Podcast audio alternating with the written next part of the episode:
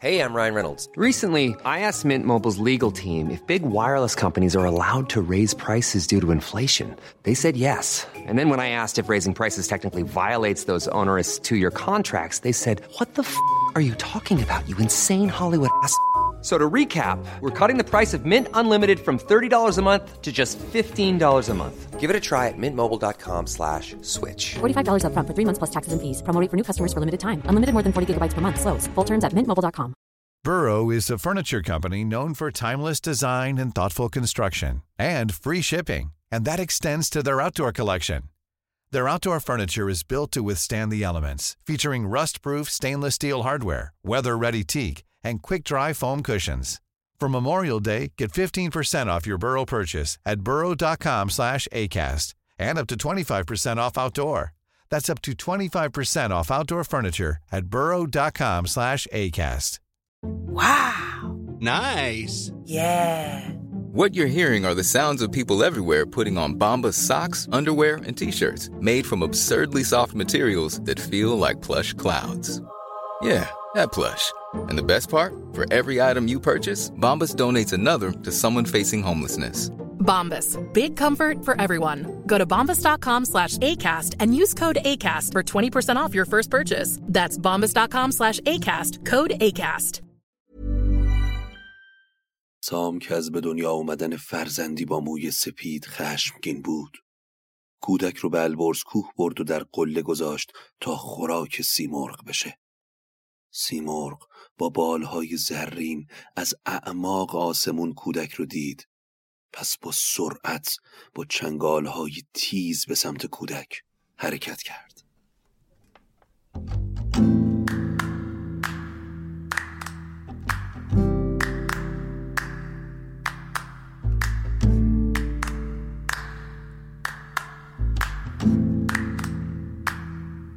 Yeah. اگه حالت گرفته است چشات پف کرده و خسته است. پاشو چای دم کن کیک تو فرن بشین و گوش کن به داستان و فن.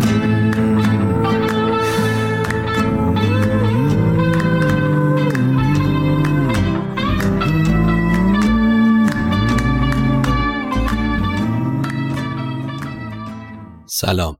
من ایمان نجیمی هستم و این قسمت پنجم شاهنامه به نصر از پادکست داستامینوفنه داستامینوفن پادکستیه که من داخل اون برای شما قصه می‌خونم. حامی داستامینوفن برند محبوب میهنه که برای پروژه شاهنامه به نصر همسفر این پادکست شده. اگر مایل هستید به داستامینوفن کمکی بکنید بزرگترین کمک شما به ما اشتراک گذاری این پادکست با سایر دوستانتونه. تا فارسی زبانهای بیشتری بتونن قصه های شاهنامه رو بشنون. همینطور می‌تونید از طریق لینکی که در توضیحات هر اپیزود هست به داستامینوفن کمک مالی کنید. هر مقدار که صلاح دونستید. البته کاملا اختیاریه. امیدوارم از شنیدن قسمت پنجم یا زال لذت ببرید. کنون پر شگفتی یکی داستان. بپیوندم از گفته باستان. توی قسمت قبل گفتیم که منوچهر به پادشاهی رسید و فریدون قبل از اینکه تخت پادشاهی رو به منوچهر بده اون رو به سام نریمان سپرد و دست دو پهلوان رو به هم داد. اما سام تا به اون سال رسیده بود هیچ فرزندی نداشت. و به شدت از این مسئله ناراحت و غمگین بود. اما خاندان رستم بالاخره باید از یک جای ریشه می گرفت تا اینکه روزی خبر برای سام آوردن که همسرش قرار صاحب فرزند بشه و این در فال اون زن پدیدار شده. مدتی گذشت و طبق پیشگویی موبدان فرزند سام به دنیا آمد. کودکی به زیبایی و درخشندگی خورشید خنده رو اما تمام موی سر و مژگان و بدنش مثل برف سفید بود. زنای کاخ که ظاهر کودک رو عجیب و غریب و غیر معمول دیدن بچه رو یک هفته تموم از سام مخفی کردن. چرا که ستاره شناسان گفته بودن هر کس که مویی به این رنگ داشته باشه از خوشبختی بیگانه است. برای همین همه میترسیدن که کودک رو به سام نشون بدن. تا روزی که دایه سام پیش اون اومد و گفت روزت فرخونده بانوی تو پسری به دنیا آورده به درخشش ماه. تو بگو یک اندام زشت نداره. ولی تمام موهای بدنش سپیده. و سام پسرم این خواست خداست. پس به هوش باش و ناسپاسی نکن و غم به دلت راه نده. سام از تختش پایین اومد و به سمت کاخش رفت. اما اونجا کودکی رو دید با سر و روی شبیه پیرمردا. چشم سام که به کودک افتاد ناامید شد و حسابی فکری این شد که مردم حتما با سرزنش به اون نگاه می‌کنن. پس سر به آسمون بلند کرد و گفت اگر من گناهی گران کردم گر کی شهری من آوردم چه گویم که این بچه دیو کیست؟ پلنگ درنگ است یا خود پریست؟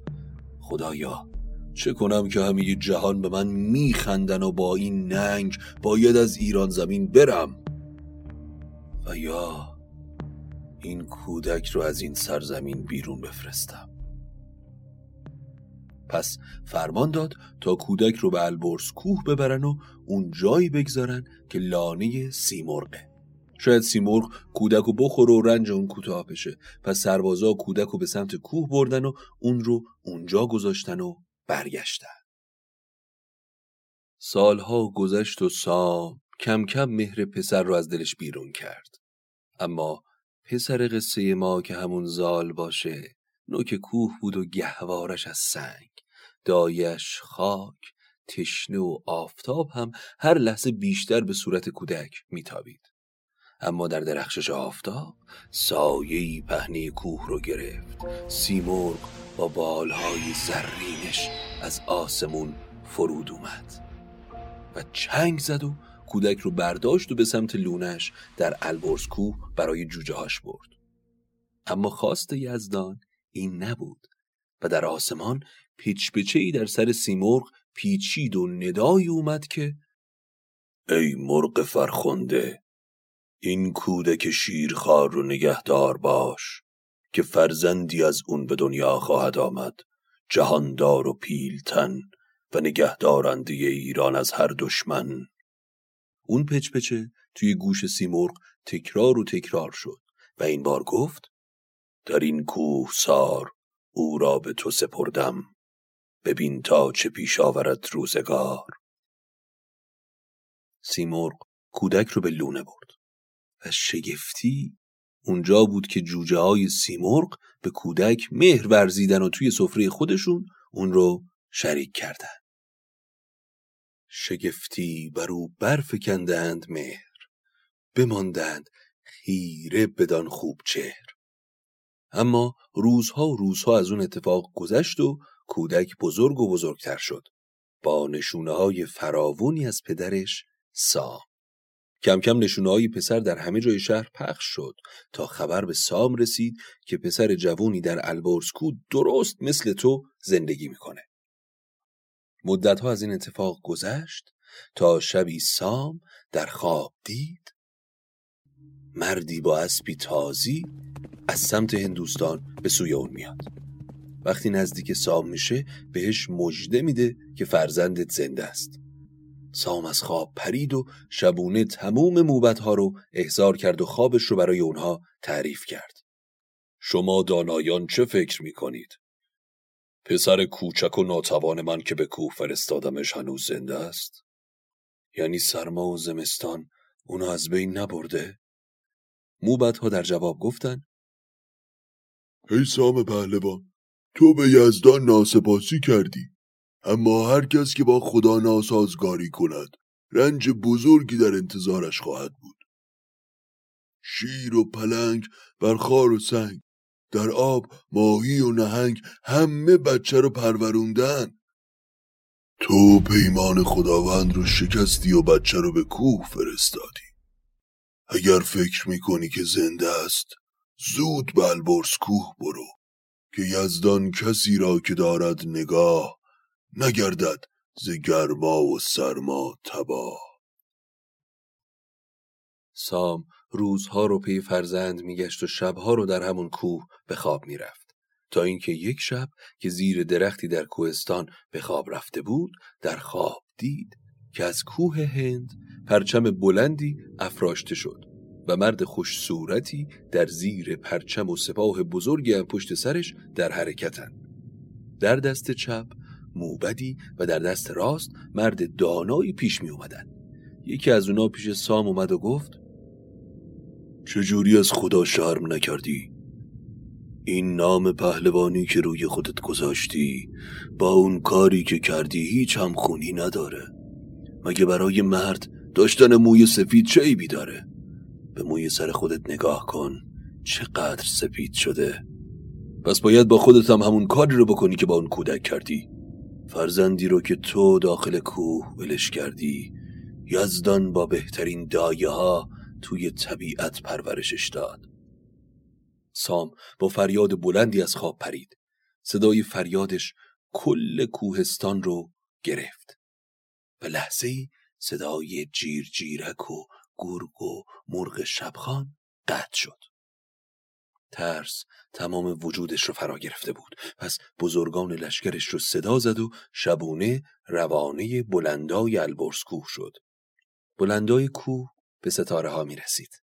سام با مشقت فراوان خودش رو به نزدیک قله رسوند. در نوک قله روی سنگ خارا مرغ عظیمی لانه هولانگیز بر لبه کوه ساخته بود که دست هیچ انسانی قادر به رسیدن بهش نبود. بدان سنگ خارا نگه کرد سام. بدان هیبت مرغ و حول کنام. یکی کاخ بد تارکن در سماک نه از دست رنج و نه از آب و خاک سام از خوشحالی بر زمین افتاد و خدا رو نیایش کرد اما مسئله اینجا بود که هیچ راهی برای رسیدن به لونه سیمرغ نمی‌دید پس سر به سمت آسمون برد و گفت به رحمت برافرازین بنده را به من بازده پورافکنده را همون موقع سیمرغ از فراز کوه سام و همراهانش رو دید و فهمید که اونا پی کودک اومدن. سیمرغ به سمت سام اومد و گفت ای رنج دیده پدر همچون دایه پسرت رو پرورش دادم. حالا سرمایه‌ای هستم در کنارش. هیچ وقت هیچ کجا تنهاش نمی‌ذارم. این رو گفت و با آسمون پرواز کرد. سیمرغ به سمت جوان دست پروردش برگشت و تمام ماجرا رو از کودکی برای زال گفت.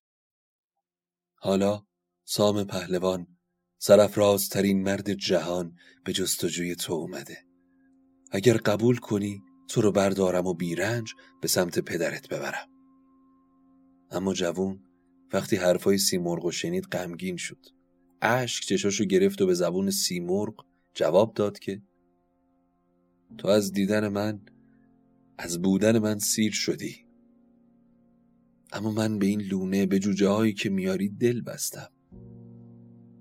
سیمرغ در جواب گفت از امروز نام تو رو دستان می‌ذارم. ای دستان از زمانی که چشمت به تاج و کلاه بیفته می‌فهمی که این لونه و اینجا جایگاه تو نیست. و این رو بدون من هیچ وقت تو رو تنها نمی‌ذارم. و تو رو به پادشاهی میرسونم. منم به تو دل بستم دستان. برای همین تعدادی از پرهای خودم رو به تو میدم. خوب گوش کن.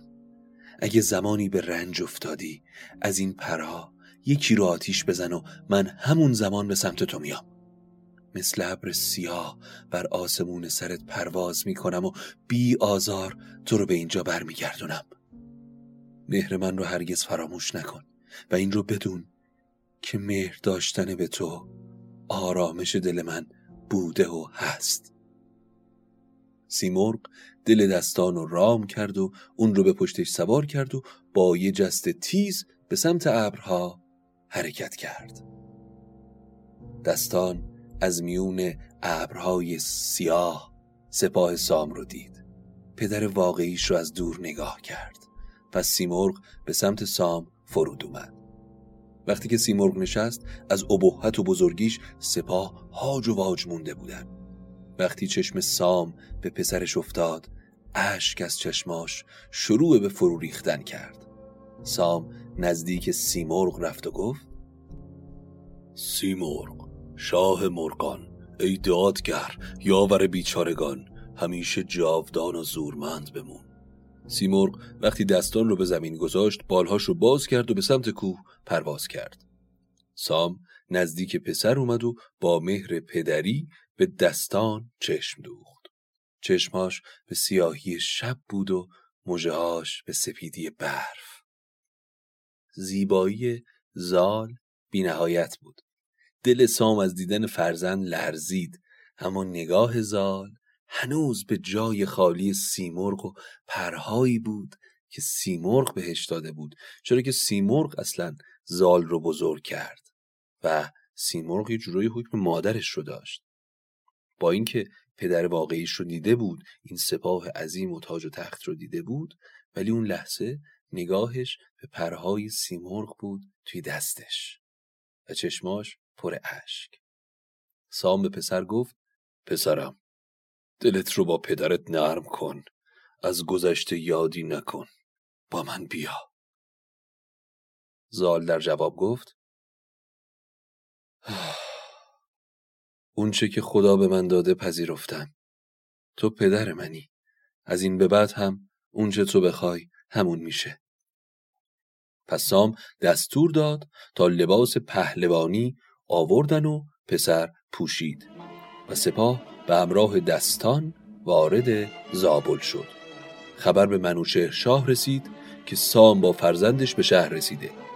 منوچهر شاه ایران به نوزر پهلوون گفت همین حالا به اسبت بشین و به استقبال سام برو. به اون آفرین بگو و ازش بخوا که پیش من بیاد تا قصه رو از زبان خودش بشنوم. و بعد به زابلستان برگرده.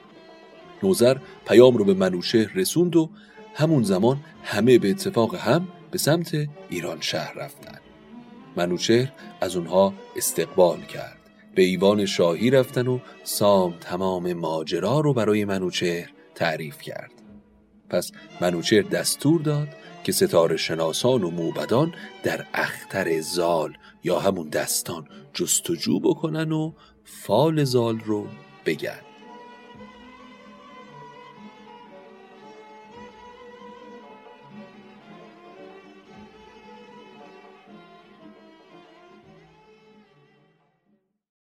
ستاره شناسان همان در زمان از اختر گرفتند پیدا نشان. بگفتند با شاهد هیمدار که شادان به زیتا بود روزگار که او پهلوانی بود نامدار سرافراز و هوشیار و گرد و سوار. چو بشنید شاه این سخن شاد شد. دل پهلوان از غم آزاد شد.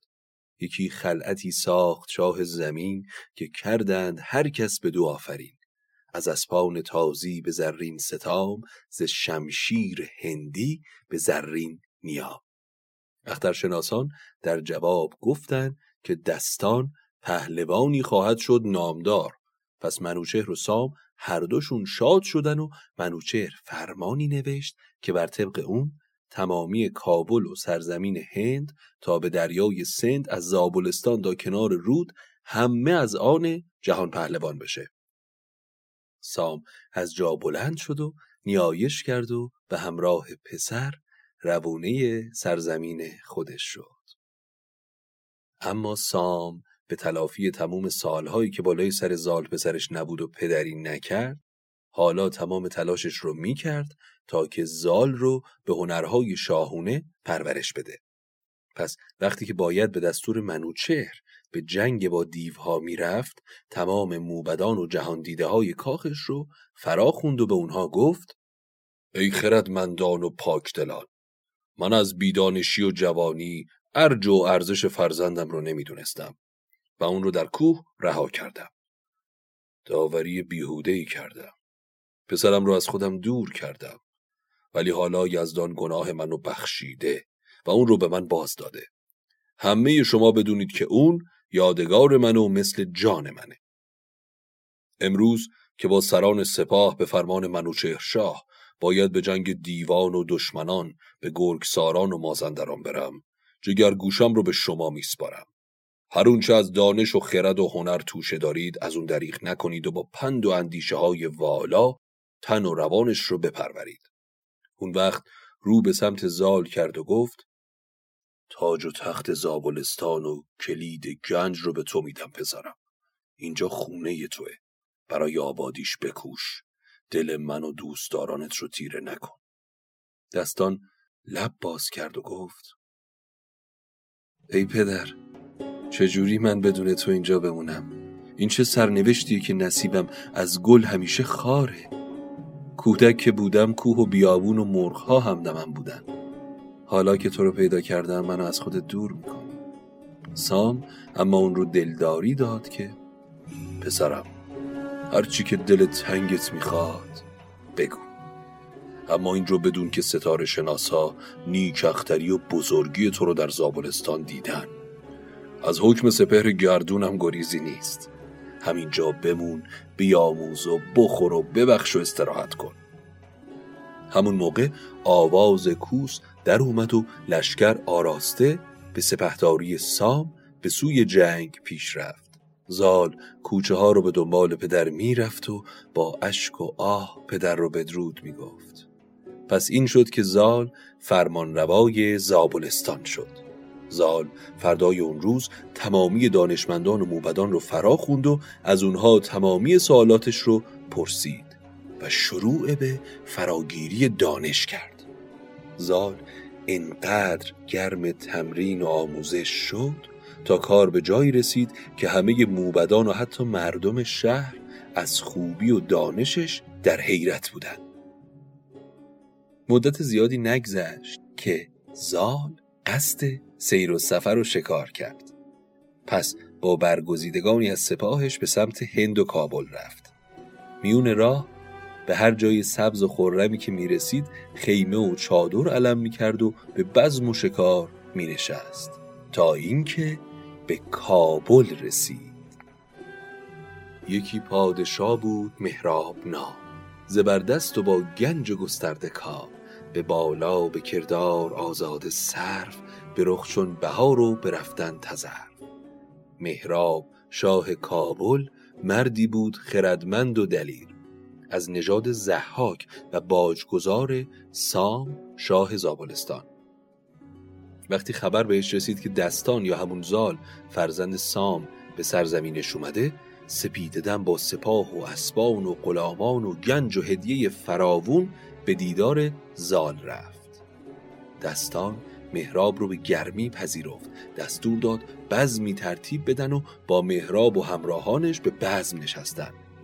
مهراب به زال نگاه کرد و بر و بالا و پهلوانی و دانش زال رو پسندید و گفت خوشا به حال کسی که همچین فرزندی داره که قطعا نامش جاویدان میمونه. اما وقتی که مهراب از پای سفره پا شد نگاه دستان به بر و بازوی مهراب که افتاد به همراهانش گفت من هم تا امروز مردی زیبنده تر خوشچهره تر از مهراب ندیدم. یکی از بزرگان که کنار دستان بود آروم سرش رو نزدیک آورد و در گوش دستان گفت اگه دخترشو ببینی چی میگی؟ مهراب توی کاخش دختر ماهرو و مشکبویی داره مثل پنجه آفتاب سیمین بری چون آج به سود و کمند سیاه دهانش گل نار و لبش ناردان پس پرده او یکی دختر است که رویش ز خورشید روشنتر است. ز سر تا به پا به کردار آج به رخ چون بهشت و به بالا چو ساج.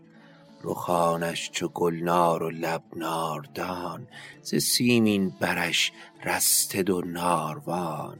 دو چشمش به سان دو نرگس به باغ مژه تیرگی برده از پر زاغ. بهشتیست سر تا سر آراسته پرآرایش و رامش و خواسته برآورد مرزال را دل به جوش چنان شد کزو رفت آرام و هوش. اما وقتی که زال وصف دختر مهراب رو شنید عقل و هوش از کفش رفت به عبارت دیگه دلش قیلی رفت. آتیش عشق این دختر به دل زال زبونه کشید. اونقدری که اون شب تا به سحر نخوابید. فردا که شد بار دیگه مهراب به سراپرده زال اومد. زال از دیدنش شاد شد و دعوتش کرد که کمی با هم بنشینن. و بعد به مهراب گفت که هر خواهشی داری به من بگو. مهراب در جواب گفت ای پهلوان تنها آرزوی من اینه که مثل خورشید به منزل من بیای. و مهمون من باشی. این من رو شاد می‌کنه.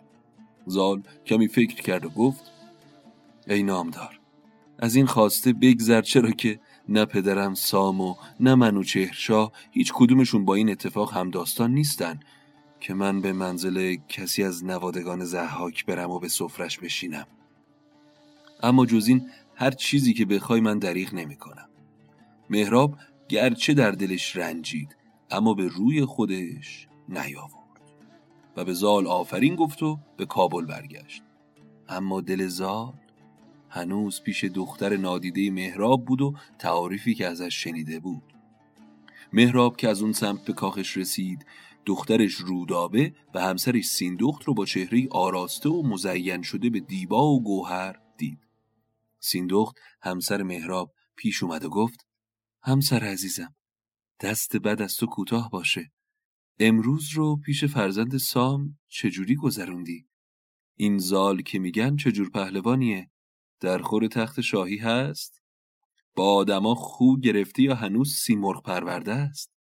مهراب زبونش رو به ستایش زال باز کرد و گفت دستان زال جوان آه جوان بختی بیدار دل توی سواری و جنگاوری و رزمجویی هیچ پهلوونی رو ندیدم که همتاش باشه. دل شیر نر دارد و زور پیل تو دستش به کردار دریای نیل. بکین درون چون نهنگ بلاست و زین درون تیز چنگ هاست رخسارش سرخ مثل ارغوان و موهای سرش به سپیدی برف و خیلی برازندشه. هنگار که این موهای سفید بهش برازندگی بیشتری هم میده. مهراب می‌گفت و رودابه دخترش میشنید. وصف زال جوری بود که دل دختر هم از این سمت به لرزه افتاده بود و مهر زال به دل اونم افتاده بود. شب که رسید رودابه هم با فکر زال تا سحر بیدار موند و در ایوان اتاقش چشم دوخت به ستاره های آسمان چو بشنید رودابان گفتگوی برافروخت و گلنار گون کرد روی. دلش گشت پر آتش از مهر زال از او دور شد خرد و آرام و حال. چو بگرفت جای خرد آرزوی دیگر شد به رای و به آیین و خوی. اما رودابه پنج تا کنیز مهربون و همدم هم داشت. که آخر یه روز در دلش رو پیش اونا باز کرد. بدونید که من از عشق زال بیتابم. دلم به مهرش روشن و از آرزوی دیدنش خواب شب ندارم. شما یک به یک رازدار منید.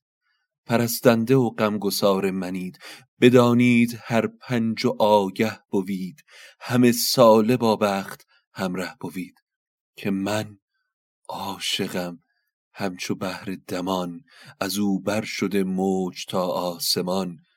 پر از پور سام است روشن دلم به خواب اندر اندیشه زو نگسلم همیشه دلم در غم مهر اوست شب و روزم اندیشه چهر اوست. کنون این سخن را چه درمان کنید؟ چه گویید و با من چه پیمان کنید؟ یکی چاره باید کنون ساختن. دل و جانم از رنج پرداختن. ندیمای رودابه با تعجب به دختر نگاه می‌کردن و از دل سپردگی دختر مهراب بر زال در تعجب بودن. یکیشون لب به سخن باز کرد که ای زیباترین بانوی بانوان ای نگین روشن شبستان.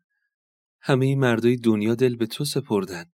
تو چطور از پدرت شرم نداری و دل به مرد سپید موی باختی که پدرش به خاطر همون موی سپیدش اون رو به کوه انداخت؟ تو را خود به دیده درون شرم نیست؟ پدر را به نزد تو آزرم نیست؟ که آن را که اندازد از بر پدر تو خواهی که گیری مرو را به بر؟ که پرورده مرغ باشد به کوه نشانی شده در میان گروه؟ اما رودابه با شنیدن این حرفها به خشم اومد که چو رودابه گفتار ایشان شنید چو از باد آتش دلش بردمید بر ایشان یکی بانگ برزد به خشم بتابید روی و بخوابید چشم و آن پس به چشم و به روی دوژم به ابروز خشم اندر آورد خم.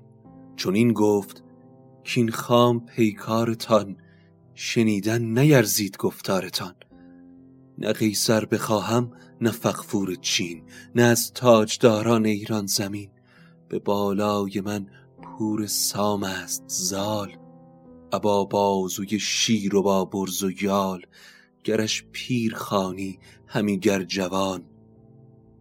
مرا او به جای تنست و روان. مرا مهر او دل ندیده گزید. همان دوستی از شنیده گزید. بر او مهربانم نه بر روی و موی. به سوی هنر گشتمش مهرجوی. این حرفای خام و بیهوده که می‌زنید چیه؟ من که خواهان ستارم چجوری به ماه راضی بشم؟ من نه قیصر روم می‌خوام نه فغفور چین. من ندیده دل به مهر زال و هنرش سپردم. ندیمه ها که حرفهای دل رودابه رو شنیدن یک زبان گفتن بانوی من. صد هزار مثل ما فدای تو. بگو برای چی کار کنیم؟ اگر باید جادوگری و چشم بندی یاد بگیریم به چشم. اگر باید به افسون پرنده بشیم و پرواز کنیم باز هم به چشم. تو فرمان بده تا چه کنی؟ زال رو چجوری به دیدار تو بیاری؟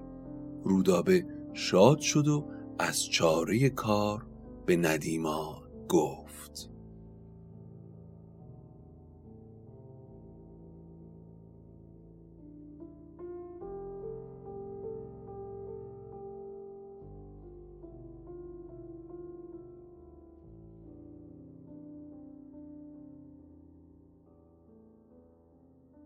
این بود اپیزود پنجم شاهنامه به نصر امیدوارم که از شنیدنش لذت برده باشید. برای دنبال کردن آخرین اخبار پادکست حتما ما رو با آدرس داستامینوفن به فارسی یا انگلیسی در اینستاگرام و توییتر دنبال کنید.